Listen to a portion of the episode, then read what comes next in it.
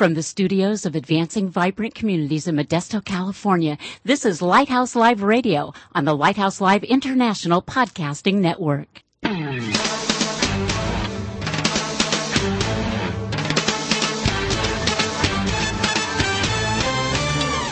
Welcome to Lighthouse Live, the radio voice of advancing vibrant communities. Our mission is to motivate believers to move out from the four walls of the church to personally serve the needs of their neighborhoods.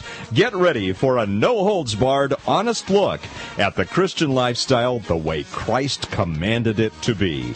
All that and more coming right up here on Lighthouse Live.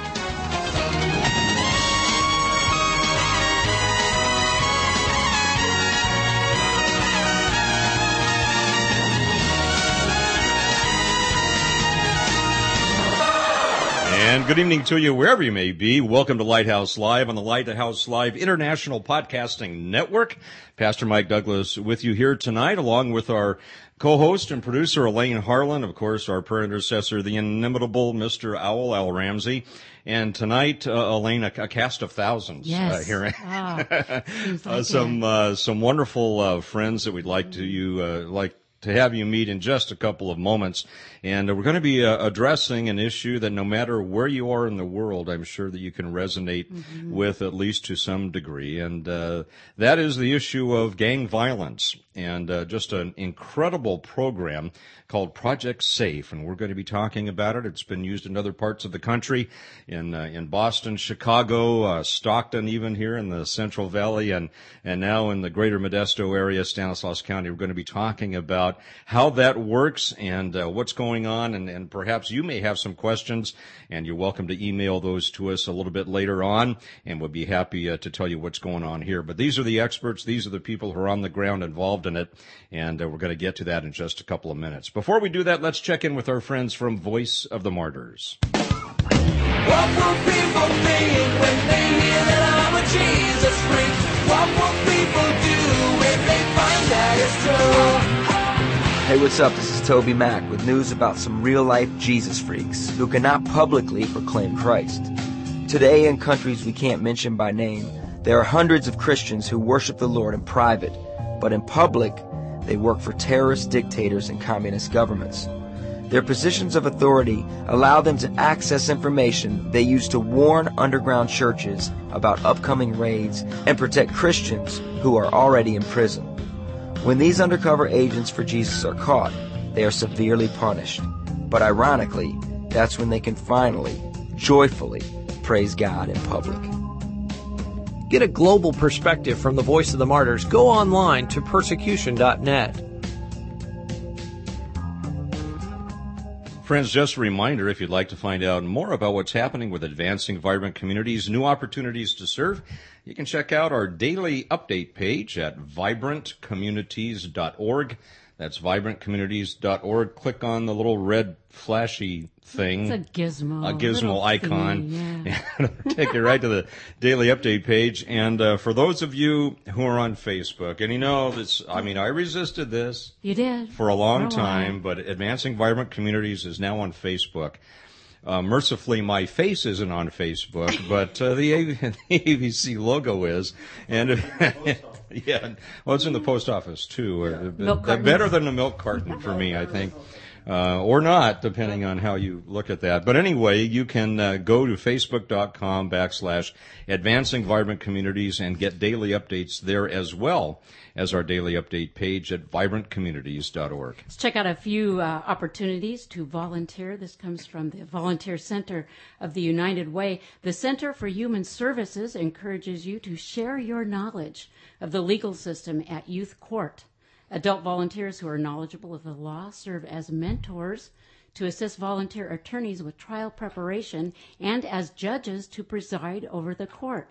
And the court sessions are usually held during the evening on the third Tuesday in Oakdale and bi-monthly on Wednesdays in Modesto. Youth volunteers, this is neat, ages 13 to 17, are also needed to serve as defense and prosecution attorneys jury members, and bailiffs and court clerks. The youth court process offers first time juvenile defendants who have admitted responsibility for their offense an opportunity to have their case heard by a jury of their peers with an adult volunteer judge experienced in juvenile law presiding. That's a pretty cool thing. Now, our uh, friends. Isn't, isn't though having kids pretend they're lawyers, isn't that cool and unusual punishment? I don't. be. No, that's, now we'll get all the cards and letters. And coming. please I address them was to Pastor just Mike. being facetious. Our friends at the Stanislaus County Library want you to interact with young children and their caregivers during the Wiggle Worms Story Hour. Wiggle Worms combines age appropriate stories and movement activities that promote essential Sounds like a pastor's conference I just went skills to. for children ages two years and younger. It was the pastor's It conference. I just probably went to. was, and you were probably the biggest wiggle Uh, worm there. so. Volunteers ages 18 years and older are needed to assist the children's department staff with setup, cleanup, greet attendees, distribute, collect, and sanitize rhythm instruments, and biannual surveys on Mondays from 9:30 to 12 or Wednesdays from 10:30 to 12 noon. Orientation and training is provided. Volunteers must have good people skills, enjoy young children, work quickly with accuracy, be able to push, bend, stretch, lift, and kneel, and pass a background check. Now, the mission of the Stanislaus County Library is to foster the love of reading and open the door to knowledge. Now, if you prefer your student is beyond wiggle worm stage, then we re- recommend you sign up for the most excellent Reading Works adult literacy program where volunteers age 16 years and older spend just a couple of hours per week increasing a student's basic reading skills utilizing an easy to follow phonics based curriculum. Reading Works is providing a tutor orientation Wednesday, April 7 from 6:30 to 7:30 p.m. followed by a tutor training on Saturday, April 10th from 10 to 4. Uh, both will be held at the Modesto Library downtown auditorium.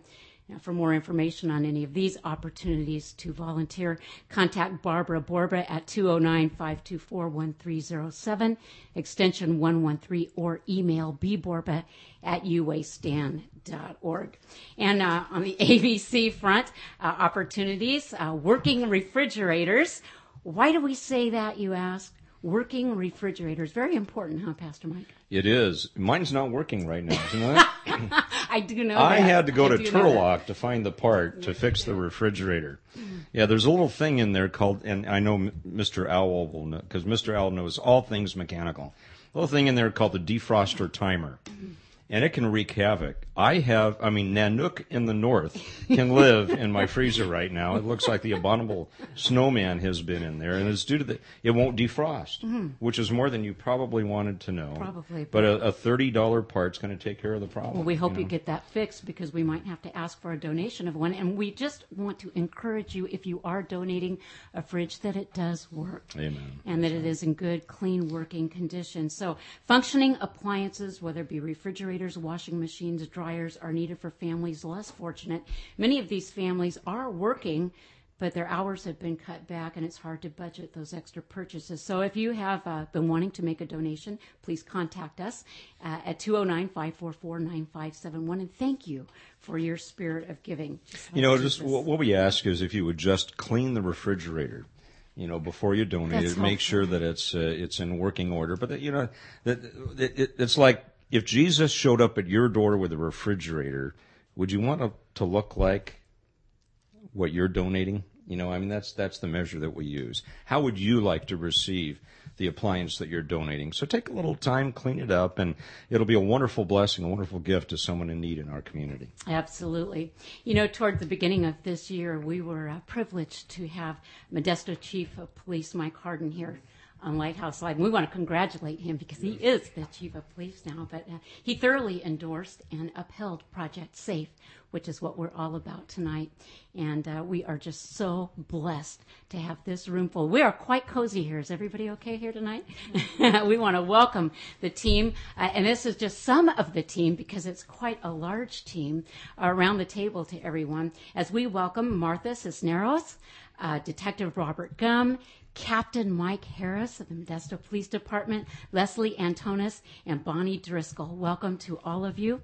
We've got lots of ground to cover tonight, uh, and we just want to thank you all for being here. We know that Leslie, today's your day off, and I don't know, it might be uh, Detective Robert Gumm's day off. I don't know. Um, he's in his sweatshirt and everything, quite comfortable. But we just want to we want to thank everybody for being Well, here. if the captain's sitting here, he's saying, "Oh no, no, no, no, no! I want to." the captain is quite nicely dressed. But when we talk about Project Safe, uh, you know, for the longest time, I didn't know what that stood for. But let's let's just let it be known: striving for accountability and future employment. And that's a good thing to strive for. We're going to be talking a lot about gangs, uh, gang related activities, what we're doing for the youth and young adults uh, as it relates to gang activity, gang violence, and turning all of this around. And as Pastor Mike said, we have the experts with us tonight. So we want to talk about whose brainchild was Project Safe. Was it a, a team collaboration? Uh, what our objectives are and how effective are we in all of these things? And who wants to be brave and start us off? Well, let's uh, first of all let, let's talk about the problem before we frame the answer. And and Captain Mike Harris, let's just talk a little bit about the gang problem in Modesto, the Greater Modesto area, Stanislaus County, and the reasons why we had to look at a program like Project Safe. Sure. Now, thanks for having us here. Absolutely. Um, yeah, we've we've gone back and, and we've noticed that we've seen a steady increase in gang violence in our community. Um, we look at the statistics, we measure them from year to year, and they just keep going up. We look at, you know, we've we've started keeping track of the number of gang members that we have, documented gang members in the city, in the county. We see that increasing. We see the violence increasing. Uh, it's in our schools. Um, it's in our community. It's everywhere. So, so we really needed to do something, and we we realized as a police department that this is not just a police problem. This is a community wide issue. And we cannot arrest the problem away. We can't arrest everybody that needs to be arrested and have a place to put them and, and keep everybody else safe. We need to do something to try and want to change lives, uh, make these folks maybe head in another direction, um, make them want to obey the law like, like every good citizen. Um, and so we started looking around at, at, uh, at other programs. We applied for grants, and that's how we came to become involved with with this program, Project Safe. Now we're talking about gang violence. We're talking stabbing, shootings. What what specifically? What are we talking? Well, about? uh, that's a it encompasses all of that, but specifically, what this program is looking at is is violent gun crime. Um, we look at uh, you know there are far more fatalities with guns than there are over you know just street fights. So uh, if we can limit our focus on that and what causes the most harm, and focus on that and try and put all our resources towards that and reduce those number of crimes, and we can have a, a bigger impact on violence, reducing violence. Robert Gumm's out on the street, and you kind of have your finger on the, the your thumb on the pulse of what's happening out there. And and the captain was talking about uh, documented gang members, uh, undocumented gang members. We have sort of what like five thousand documented, and, and what do we what do we mean by documented? Uh, when we talk about documented, that's excuse me, that's uh, gang members that law enforcement has contacted, and they meet the criteria. In California, we have nine criteria to document them as gang members, and to document them, they need to meet at least two of them. Uh, it can be things such as they have gang tattoos, wearing gang colors, would be two of them. Uh, Self admission would be another one. If they tell the officer that they're a gang member, uh, things like that. So we have five, a little over 5,000. I think it's 5,300 documented gang members in the greater Modesto area. And we estimate it to more realistically about 10 to 12,000. And uh, primarily norteños, sureños. Uh, both. About 85% of our documented gang members belong to Hispanic gangs, Norteños and Sureños. And Robert, you're getting a new information all the time. I know the last meeting that we attended, you were talking about the Asian disrespect and uh, a little bit about the Northern Riders and the dropout Norteños. Can you are these normal terms that the average family talks around the dinner table, or what? What? What? what educate no, us. No, our uh, when we talk about Northern Riders, it's um, we getting we're getting now we're seeing more and more what they call dropout gangs, Mm-hmm. where a gang member will drop out of his current gang, Uh, maybe because he does, maybe there's some bad blood between him and, and some of the hierarchy in that gang. Uh, they don't want to function when they go to county jail. Uh, so they become dropouts and they don't, they don't get rid of that gang mentality. They still want to be gangsters. They're just no longer with, you know, let's say they're norteños. And what a lot of them have done have banded together and formed what they call dropout gangs. So that basically they just have formed a new gang. You know, one one side of the table here, uh, Elaine is is over fifty, and I'm not sure about the other side of the table, but you know, I think, I think you and Al and I. growing up, I mean, you know, it was I remember, and this was in in the late '60s, early '70s, and, and in in the LA area. You know, we we heard about the Bloods, the Crips, and and that there was a little bit of action. You know, where I was in Pasadena, but but not a whole lot. Uh, and we seem to have this whole new dichotomy, this whole new culture uh, that that's that's infesting our, our areas. Did it all come from the Modesto area here? Was it coming in from L.A., from San Jose? Where, where are all these people coming from to our fair city? Well, our biggest gang problem, of course, are Hispanic gangs, that's because we're an agri- agricultural community, and so we have a lot of migration of families coming up uh, to this area because of that, and a lot of them are Hispanic. So uh, our problems, you know, you talk about Crips and Bloods, that's demographics that we don't have here. Most of ours are Hispanic problems. Um, and when I talk about Hispanic problems, I'm not talking about Hispanic youth, Latino youth, anything like that, because we have uh, our norteños cover just about every race. We have you know every race inside of what's traditionally a Hispanic gang. So it's not just an Hispanic culture problem. It's uh, you know affects white kids, African Americans, Asian kids who belong to these Hispanic, what's traditionally a Hispanic gang. Right. We, I would say that a lot of our a lot of our norteños are what they would call homegrown. They've been here for generations. Uh, a lot of our our gangs here, norteño gangs, are multi generational sets. You know, maybe the fathers have belonged to them, uh, older brothers, and then now the younger brothers. Uh, we're getting a huge influx of Sureños into the area, and that's coming from LA and from the Bay Area. Okay. Uh, Elaine, you asked a couple of minutes ago about uh, the the genesis of Project Safe, and Captain, can you take us uh, back just a little bit? And how did that come up on our radar screen, and and uh, what did we see from other cities that told us, hey, this is something we want to be involved in? Yeah. Well, um, we we applied for a grant from the uh, the state um, governor's office of gang and youth violence policy, and uh, we competed with a number of other cities. Um, I think there were probably twenty some cities, and um, and it was a competitive grant. We, along with four other cities, were selected, and uh, as part of that grant, we were uh, partnered up with the Public Health Institute and they have these safe community partnership strategies, and it's based on um, a program that goes back into the 90s, and it was developed by some Harvard researchers, uh, David Kennedy, Anthony Braga, and it was uh, first put in place in Boston in the 1990s, and um, it was called Ceasefire, and basically, like it, it has to do with focusing on the highest risk people for for violence in your community and if you can affect some change in that in that population, you can have a significant impact on on crime reduction.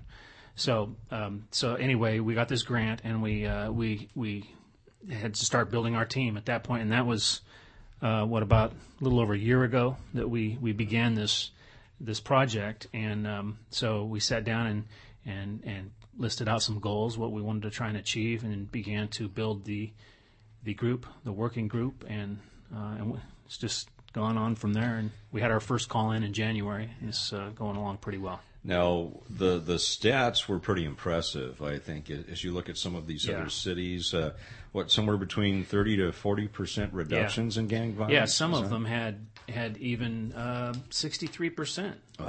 You know, specific to gang related shootings. Uh, drop. So That is significant. 37 to 63 percent. Now, you know, um, anything is we'll take we'll take anything. You know, I mean, Yeah. we're we're hoping for double digits. We'll see, but Yes. uh, you know, we got to do something, right? We can't just sit back and, and do nothing, and, and so we're we're we're working hard on it. You know, in building your team, Captain, um, we were very blessed here at ABC to be contacted by your intake coordinator for gang youth. Um, and, and Martha Cisneros, we want you to step up to the, maybe Robert will share his microphone, and if he doesn't, he'll do it anyway.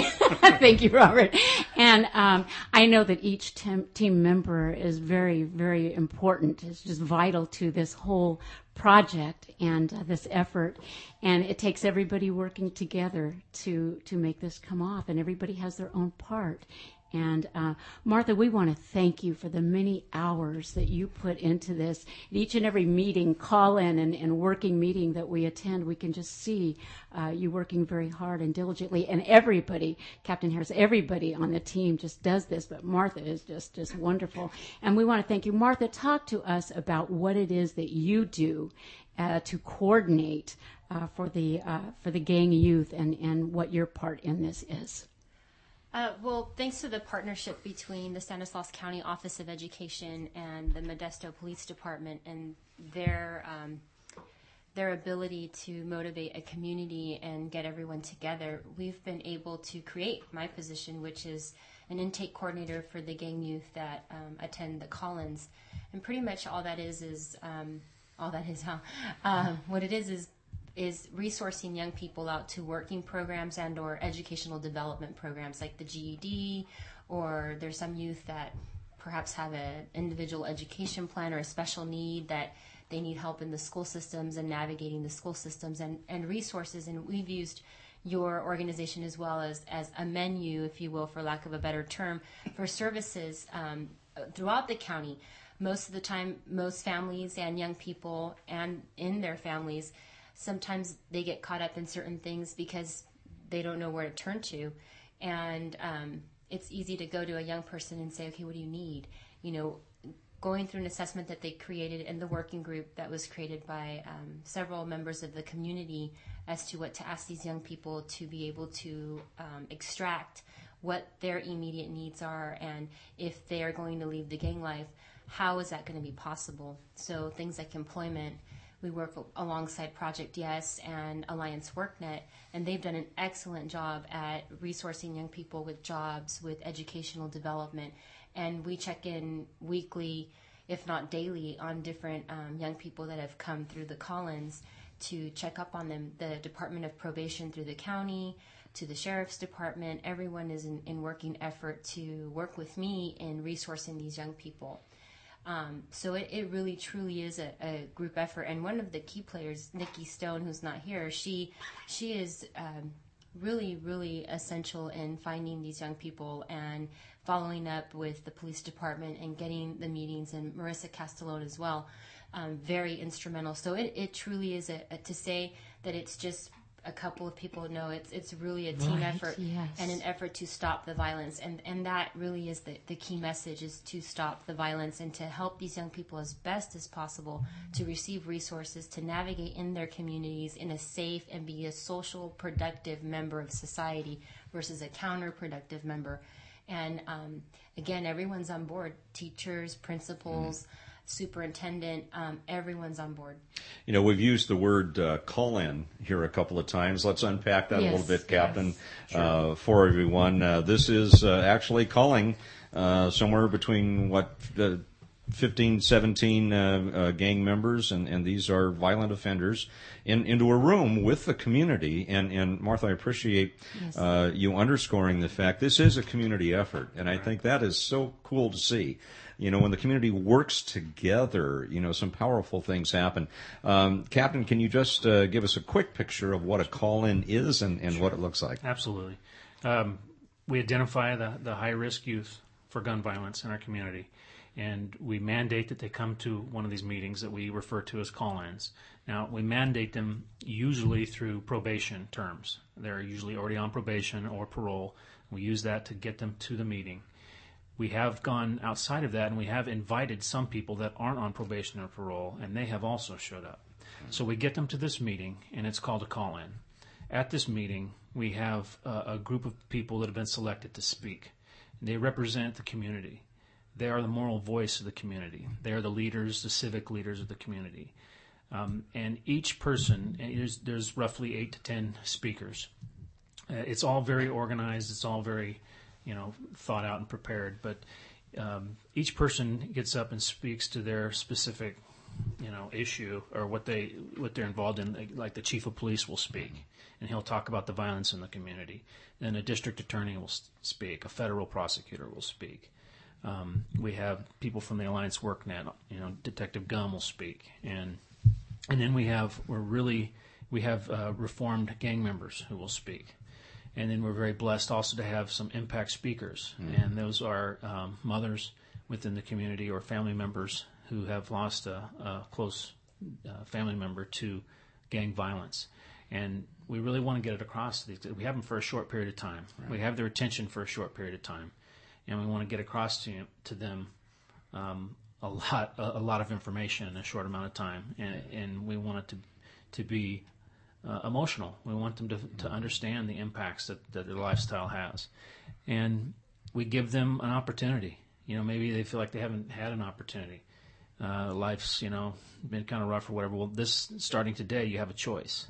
And it's either, you know, either get on this road or we have to do what we have to do to protect uh, our neighborhood and our city. Well, I think it's interesting, uh, having served as an interviewer afterwards, and yes. I, hope Martha can read my scrawling. You know, I always worry about that, but uh, you know, I've been to been to two of them, and and I had um, two gang members that were kind of on opposite poles. You know, yeah one wanted to go home. I wasn't real interested. Uh, but the, the other, uh, you know, was very interested, at, at least at that point, in, in uh, pursuing some education and, and uh, some jobs and, and, and such. And I think the power of this is that you have people in the room who can supply what they're looking for if they're serious. And uh, as as you said, Captain, the, the, the message is the violent the violence must stop, and in order to do that, we're going to give you a choice. You know, we can go down the road we have been going down, and I think one of the powerful things you talk about, um, is, especially the, the federal folks, is that they can be prosecuted in the U.S. Sure. Uh, court, right? Uh, and, and under federal law, which means a whole lot of a different uh, thing to them in terms of where they're going to do their time and where their family can find them. So there's uh, uh, there, there's that aspect of it, but also you have people in the room to say, "Hey, we're we're going to help you out if right. you're if you're interested, and we'll help you uh, attain the goals you want to." I think uh, some of the most powerful moments are are delivered by uh, you know Boni and and and and others parents mm-hmm. of the victims. I mean, you know, Boni, when you get up there and you start to tell your story, uh, I don't know how many of these gang members have been confronted by the mother, you know, of one of their victims, and uh, and also Leslie, as a registered nurse, you work in the ER, and and you see. Uh, these guys and gals come in, in in various stages of, of disrepair, having been shot, stabbed, etc. And uh, your testimony too is is very powerful. So I think you you pull all that stuff together, and it may present the gang member with a whole different picture of what's going on and, and give him or her the opportunity to get out. Um, I want to talk a, a, a, little bit about what you have seen. And uh, Martha, you've kind of been the point person uh, after the. Um, after the uh, call-ins happen, the interview sheets come to you. You go over them, and hopefully, uh, a lot of these guys are, are calling into you uh, within about 48 hours, I think is is, is the time. Uh, and of course, we don't name any names here or anything, but give us a maybe a, a, just a uh, your sense of what type of reaction you're getting from those who call in. Is it having some impact? or are they asking questions? What, what are you getting on your end? Well, what we're seeing is, and I'm saying we because it really is a joint effort with the agencies that I'm referring them out to um, we're on them. We call mm. them consistently. I think that we call them more than their own friends do. Just checking up on them and just making sure that um, that they're following through. And in retrospect, we're also asking them, "Hey, are the services that we're sending you to are they working for you?" And if they're not, okay, let's look at a different plan. Let's look at something a little bit different to fit what your need is. And I think that so far, um, we bug them because that's probably a better word. We bug them it's so much, and when they don't show up, I go look for them, and and it's and it's funny because when you're in front of them with their families, and of course you're escorted with probation or with um, their probation officer and or a school resource officer. Um, it's less threatening because now they're saying not just is the school resource officer with you, not just probation's with you or Officer Gumm's with you. Now the community's with you. Mm-hmm. Okay, and so now now we're coming to you as a group. What do you need? Why is it that that you didn't show up to school today, or why is it that you didn't go to your appointment at over here at one of the programs that we referred you to? Do you need a ride? Do you need a bus ticket? What do you need? There's no excuse. So Yeah. pretty much we're just there, Yes. and and the community's there. So um, I think that the the greatest impact that I've seen is the follow through in all the community agencies that have stepped up. If if it's not the Council for the Spanish Speaking, it's WorkNet. If it's not WorkNet, it's Project Yes. Somebody's there, always looking at them, and I think that's kind of. Um, intimidating sometimes because they know that oh man somebody cares about me and they're not a gang member people truly want Yeah. to help them. the community doesn't see me as just a gang member. They see me as somebody who can possibly be a productive member of society. So I think that that's what I've seen um, primarily. Of course, we're going to have a couple that, well, given the nature of, of their own right, they fall off the wagon. But they quickly, quickly contact parole and probation talking about, I don't want to get out of the program. Don't kick me out of the program. because they because of something that may be minor or whatever. But um, again, we're on them and we work alongside anybody that's around them to be able to resource them.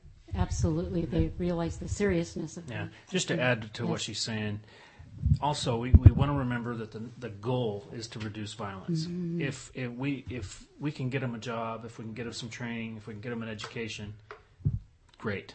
We want to do that, but the goal is to reduce violence, and it is shown. Studies have shown this is evidence based.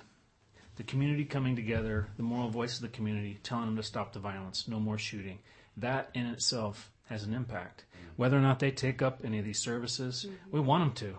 We want them to because we want to change lives if we can. But just the fact of getting them in a room and the community confronting them and saying, hey, this is our community and we won't take this anymore, it has an impact, that in itself. We've got so much more with Project Safe coming up uh, right after the break, and we'll be talking also with Boni and Leslie as well. TobyMac relates in his song that we're going to listen to in this week's edition of the show. He talks about feeling uh, alive again, and uh, that's what he entitled "Burn for You" here on Lighthouse Live, and we'll be back right after this.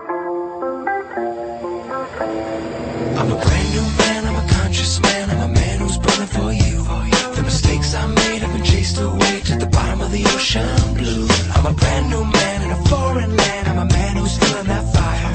And it's all so clear when I'm standing here at the peak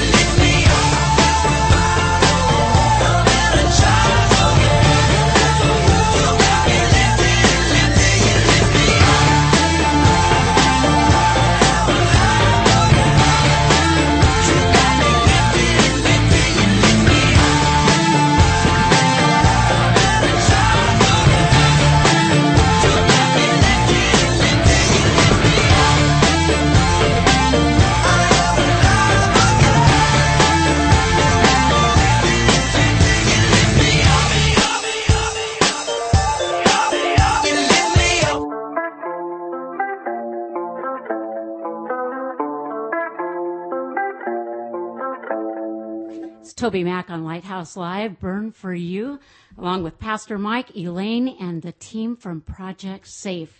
And uh, so much ground to cover tonight, and we are so blessed to have everybody aboard with us. And we've been talking about Project Safe, the objectives, and why we are together for this very important effort to wipe out gang violence and to turn lives around.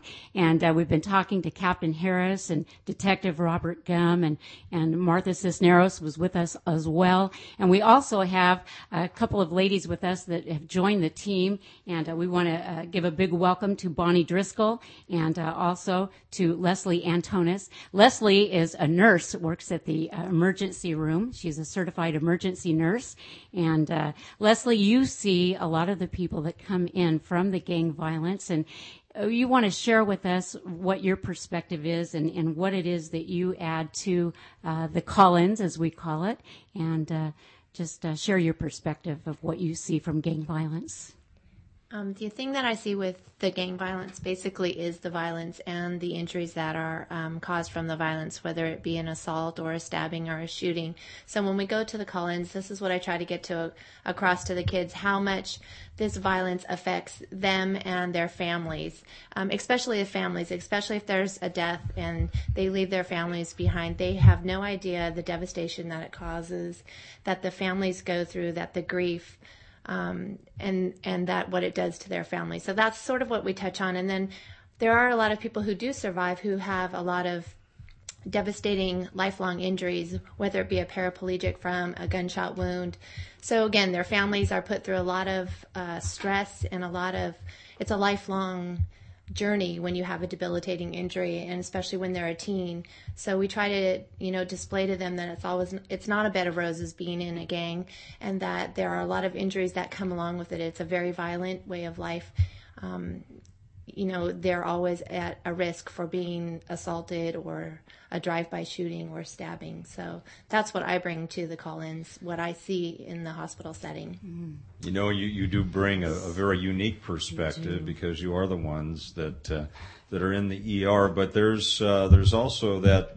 Um, you've mentioned several times that environment, the the feeling, the gut wrenching thing, when you bring the family into the side room there and have to inform them that their teenager has uh, has died of the injuries. Uh, take us into that room a little bit and talk to us about what what happens there and and the impact upon you and, and the others in the room.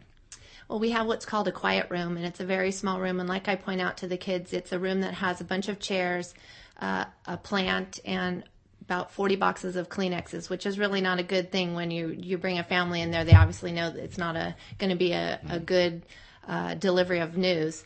So we take the families in there and then we prepare them for what's gonna what they're gonna see. So whether there's tubes and all that kind of stuff. And when we take them to the bedside, it's very it I think that has to be the worst thing as a parent to listen to those parents just sob and and say why and no and come back it, it, it really is heart-wrenching to listen to them and know that they are truly grieving for their child that made wrong choices in life and, and you know, ended up in this position. So that's very, very heart wrenching.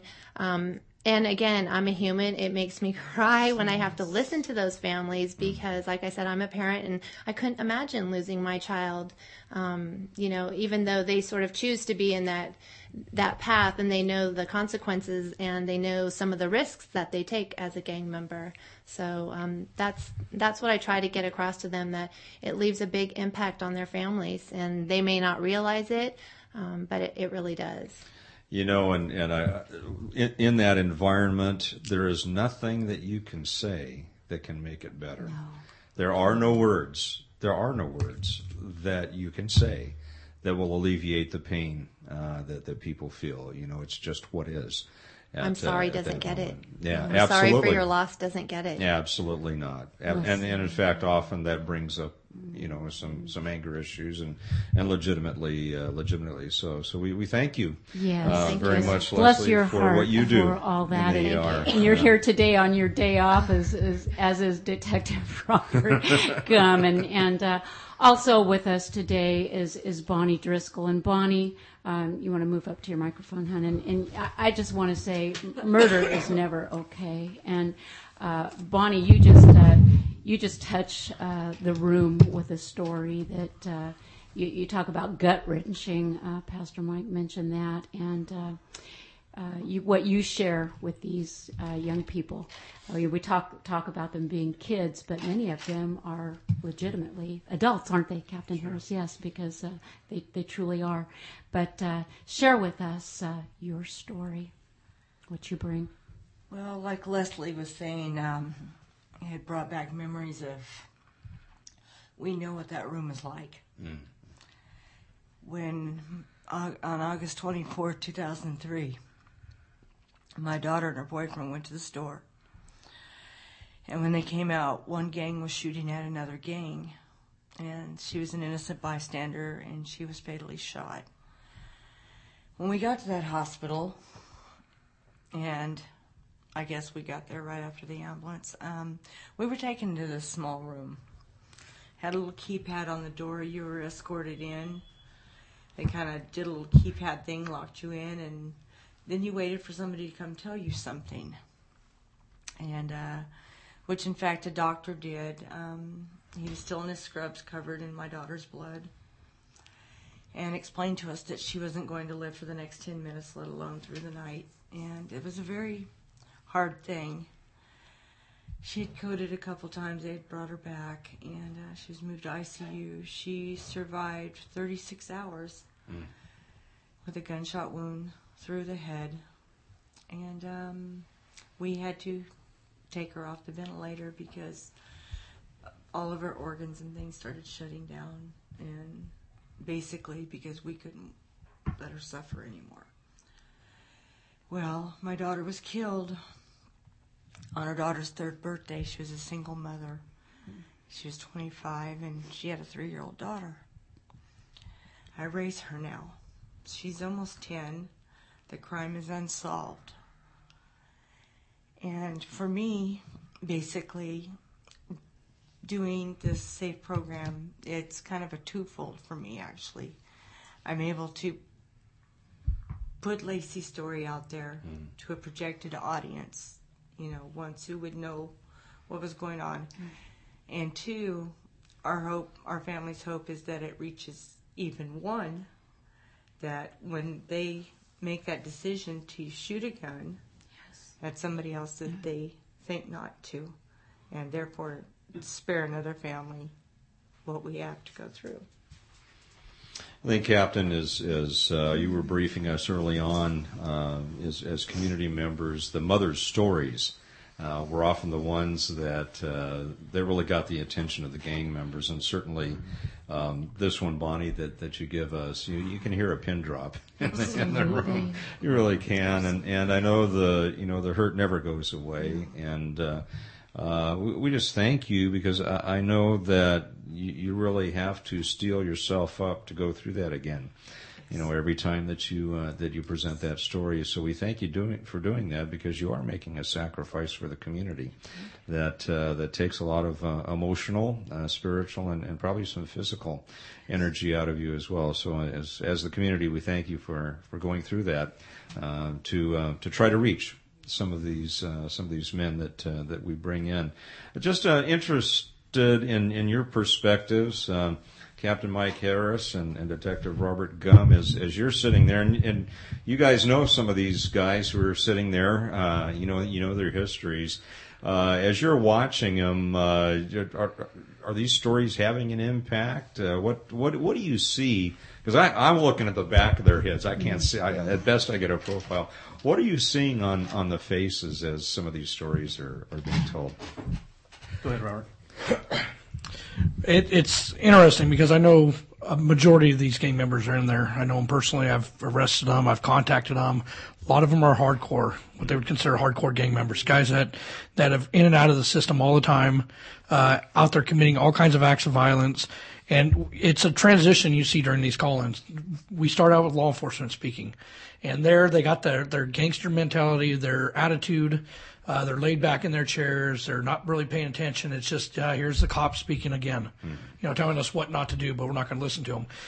You see a transition go from when the community starts to speak, but it doesn't really change until we have our impact speaker. It starts out with a former gang member, and they kind of sit up and listen to him because he's got a story to tell, and it's a great story about you know choices he's made in his past and, and the way it's changed his life and affected his family. But it really is amazing when the when the impact speakers, the mothers who've lost their child to uh, gang violence, we've had two of them speak. Uh, a, a mother named Wayna, whose Yes, child, yes. who is a gang member who she hasn't lost anyone she's loved, but she has because he's currently in custody and will probably be there for the rest of his life, and she's raising his children. Mm-hmm. And then when Boni speaks about her loss of a here's here's a innocent person killed in a drive-by shooting, and that's what we commonly see, unfortunately, is innocent people getting hurt out there, and it, it's what we see up there is the gang members then start to you know put their head down, will pay attention. Uh, we have a lot of them that are wiping their eyes. Uh, they put them. It's it's it it's weird to sort of for them to hear what their kind of violence how it affects somebody. And so we do have that that turn from the gangster mentality to now they're paying attention, and you got some of them who are even crying. Yeah. Uh, Captain, you've also visited some other cities. And Yes. uh, what, what have you seen during the call-ins in, in other cities? We went down to uh, to Oxnard and uh, visited. They they're they're instituting a similar program to ours, and we visited one of their call-ins. When This we was were, just recently, wasn't this it? was uh, when was it in December? I believe it was December, yes. Yeah, and um, and yeah, we saw similar things, uh, the, the same kind of things. Uh, they have impact speakers as well, and and we saw the same exact things. It's you know it, when they're confronted with the reality of what the life that they've lived and the things that they've done, and um, you know, I think it, it has to have an impact. And um, we we just returned also from a uh, a conference uh, with all the cities that are uh, that are involved in a pro, in this program. Um, like I said, there's five in California now. There's an additional five that had just received funding from the state. So um, we'll have a we'll have a total of ten different cities um, involved in, in this program in, in some way. It's not a, we each city customizes it a little bit to fit their needs, but it's the the same strategies at play. So, uh, what's the word on the street? I mean, I, I would imagine that after the first one, you know, the network started to work on it. We're What's the word on the street yes. about this? It's it's actually very interesting. It's it's kind of we we laugh about it a little times because these gang members are now going to their schools and they're talking about amongst each other. They're talking about how the program, you know, they're they're they're have that gangster mentality. Oh, that thing's you know that's stupid. I don't want to go to it. I'm not going to be involved in that program. But it's funny because as they're saying that, out of the first the first one we had, we had 17 people show up for this call-in. Out of 17, 16 of them chose to use the services. Mm-hmm. But those 16 that are out telling their friends, you know, that, that program's stupid, as they're all in it. So it's basically they're they're saving themselves a little pride, a little a little face, trying to keep that gangster mentality with their friends that they're not going to use the program, but they are. What's interesting, I shared the story with uh, Captain Harris earlier, is we had a a, uh, a shooting um, at Carpenter and Paradise two weekends ago, and we found the victims of this shooting. And uh, when I got there, one of them had been in a prior call-in with us. And as soon as I got there, he says, "Hey, this is the guy I was telling you about about the call-in to a bunch of other gang members." And I didn't know if that was good or bad at the time. and but the, what it turned out to be good because they were more interested in talking about the program and volunteering for the program. How do I get in? What how do what is how does this call-in work? Than they were what we normally see at a at a drive-by shooting, where the gangster mentality is, "Oh, we don't want to talk to you guys. We'll take care of it ourselves." And in the last two weeks, we've had no retaliation shooting, anything like that. Wow. So they were more concerned about talking with the call-in, which really surprised me. Um, so we got, you know, we're going to refer a lot of them over to to the program, and uh, you know, usually when we get to a scene like that, it's a lot of times it's, oh, we'll take, you know, we're not going to talk to you guys. We'll take care of our problems ourselves. Right. That is And so it was actually pretty good. Because some of them are mandated to be there, some of them are invited to be there. Yeah, we've been really successful. Um, we, the ones from probation and parole, they're mandated to have to be there. They have to go, or they're going to be violated um, through the probation and parole office. We've served several of them with what the, it's a letter basically to invite them into the program. And what we do is I'll go out there and make face to face contact with them. A lot of these gang members know me, and I explain the program to them, give them this letter, tell them to hey, come down at least listen to what we have to say. If you guys use the program or not, that's up to you. But at least give us an hour and a half to listen to what we have to say. And we've been very successful with that. You know, that's it. Our jails and our prison systems are full. You know, we, we're. What's the what would you say to the families, Captain? What what what would you have to say to our families? to the families in the community. Well, So- you know, I mean, it starts at home, um, is what I would say, and we got to take responsibility for um, our actions and our and teach our kids uh, good values and um, keep them active, keep them busy, keep them involved in in organized activities. Um, you know, they, these gang members want to say that they're so loyal to each other, and so you know that's where they find love and respect. And like Leslie's so good at pointing out, you know, when they're in the hospital, um, and they're hooked up to tubes and you know can't do anything for themselves, their buddies are nowhere to be seen, and, and their family members are there. Um, so it's it's just it's really uh, a fake. You know, it's not it's not a real um, love, and so we just got to get our kids involved. We got as a community, we need to come together. We need to say what you know, what can I do? How can I help? And and that's what a lot of the people in this group have have done. Let- If if you'll let me, I'll just read a list of all the different. Uh, organizations that are involved in this right now. Starting at the top with you guys, Advancing Vibrant Communities. We appreciate your involvement and your help in the project. It's, you're fantastic. We have a lot of different agencies, federal law enforcement agencies. We have the ATF, Alcohol, Tobacco, and Firearms, the DEA, the FBI. We have the Alliance WorkNet, which helps us find suitable jobs and training for these young men. We have um, another faith-based community organization called Congregations Building Communities um, kind of a grassroots community organization to try and help neighborhoods, uh, you know, just build capacity in their neighborhood. And um, we have the Doctors Medical Center, El Concilio. We have the Modesto City Schools. They're they're a big part of it. Stanislaus County Office of Education, which uh, provides Martha and, and to partner with Martha Cisneros. So they're a huge partner. Project Yes, which is uh, ran out of the Ceres, Ceres Unified School District the Stanislaus County Coroner's Office, the DA's office, the probation department. We couldn't do it without the probation department.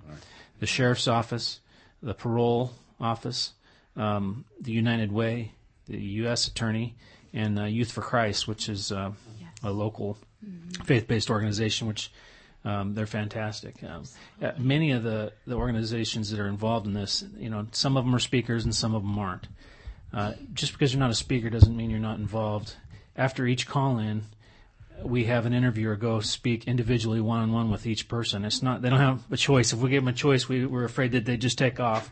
So and, and then we're also worried that if one of them did want, they would want to save face and they wouldn't want to talk. So as a result, we decided all of them are going to talk to someone for a, a brief period of time. So many of the people um, volunteered to be the the interviewers, and I know that's what you do, Mike, and uh, we certainly appreciate it. We we get a lot of information from them at that time, and uh, you know, it's just you know to get this many people together in a room is is is progress. You know, Sure It, uh, uh, all these different organizations working together towards some to making our community a better place, a safer place.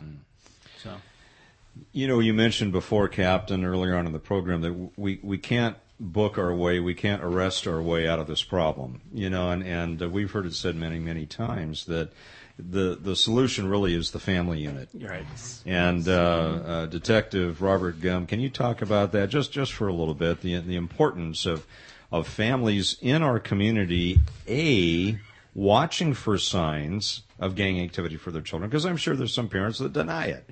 You know, uh, they see the red, they see the blue, they see the tats, and they, they go, eh, it can't be my son. And then, um, secondarily, what uh, what people can do that don't live in areas, although there's not too many areas that aren't affected somehow, but you know, in, in not the hot gang areas, what what can people do to uh, address this problem uh, just on on a daily basis? Well, I talk. I do a lot of community presentations. I really believe in educating the public um, because you you have a lot of parents that that don't know what to look for. And so we give them a lot of things to look for, and then we have the parents that have denial. We stress that the number one, the number one person for gang prevention is the parents. Uh, a lot of people say, you know, the, the gangs are a law enforcement problem. It's not a law enforcement problem at all. By the time law enforcement gets involved, the kids have done something. They're, they've already committed some kind of act of violence. It's the, the family that can keep these kids out of gangs. And we try to stress that to the parents. If they see signs of it, they need to, they need to confront it right away instead of denial. We stress to parents that they need to be positive role models. Um, uh, stress the importance of education, not letting their kids drop out of school or being truant. Um, I've stressed, you know, growing up, my parents were very involved in my life, and it doesn't seem like it's that way anymore. And we try to stress to these parents that they need to know what's going on in their children's lives, and they need to be involved because what happens is if the parents aren't involved, the, the gangs become a family to these gangs or to these kids, and then they it just festers from there. Um, we do have predominantly more gangs in a certain area of town than on another side of town, but our whole community is affected by gang violence right. and gangs. Um, we have a lot of migration from the Bay Area, from Southern California, moving into the what was normally the non-gang areas of Modesto, and they bring that same gangster mentality with them. Just because they move to a, a nicer location, a, a, better part of town, they still bring that gangster mentality to them. Um, so we just suggest that people stay. You know that the cooperation with the police is the most important thing. Reporting suspicious activities. We have a what's set up as called a gang hotline, where people can report gang activity in their neighborhoods and remain anonymous. I tell you what, time goes by much too quickly. We want to thank all of you and God bless Project Safe. We just want to keep updated and just uh, may you continue. And uh, thank you for being here. Captain Mike Harris, Detective Robert Gumm, Boni Driskill, and Leslie Anison, and Martha Cisneros. Thank all of you. And thank you, dear friends, wherever you may happen to be listening tonight. Have a great week and may God continue to bless you as you love your neighbors as you love yourselves.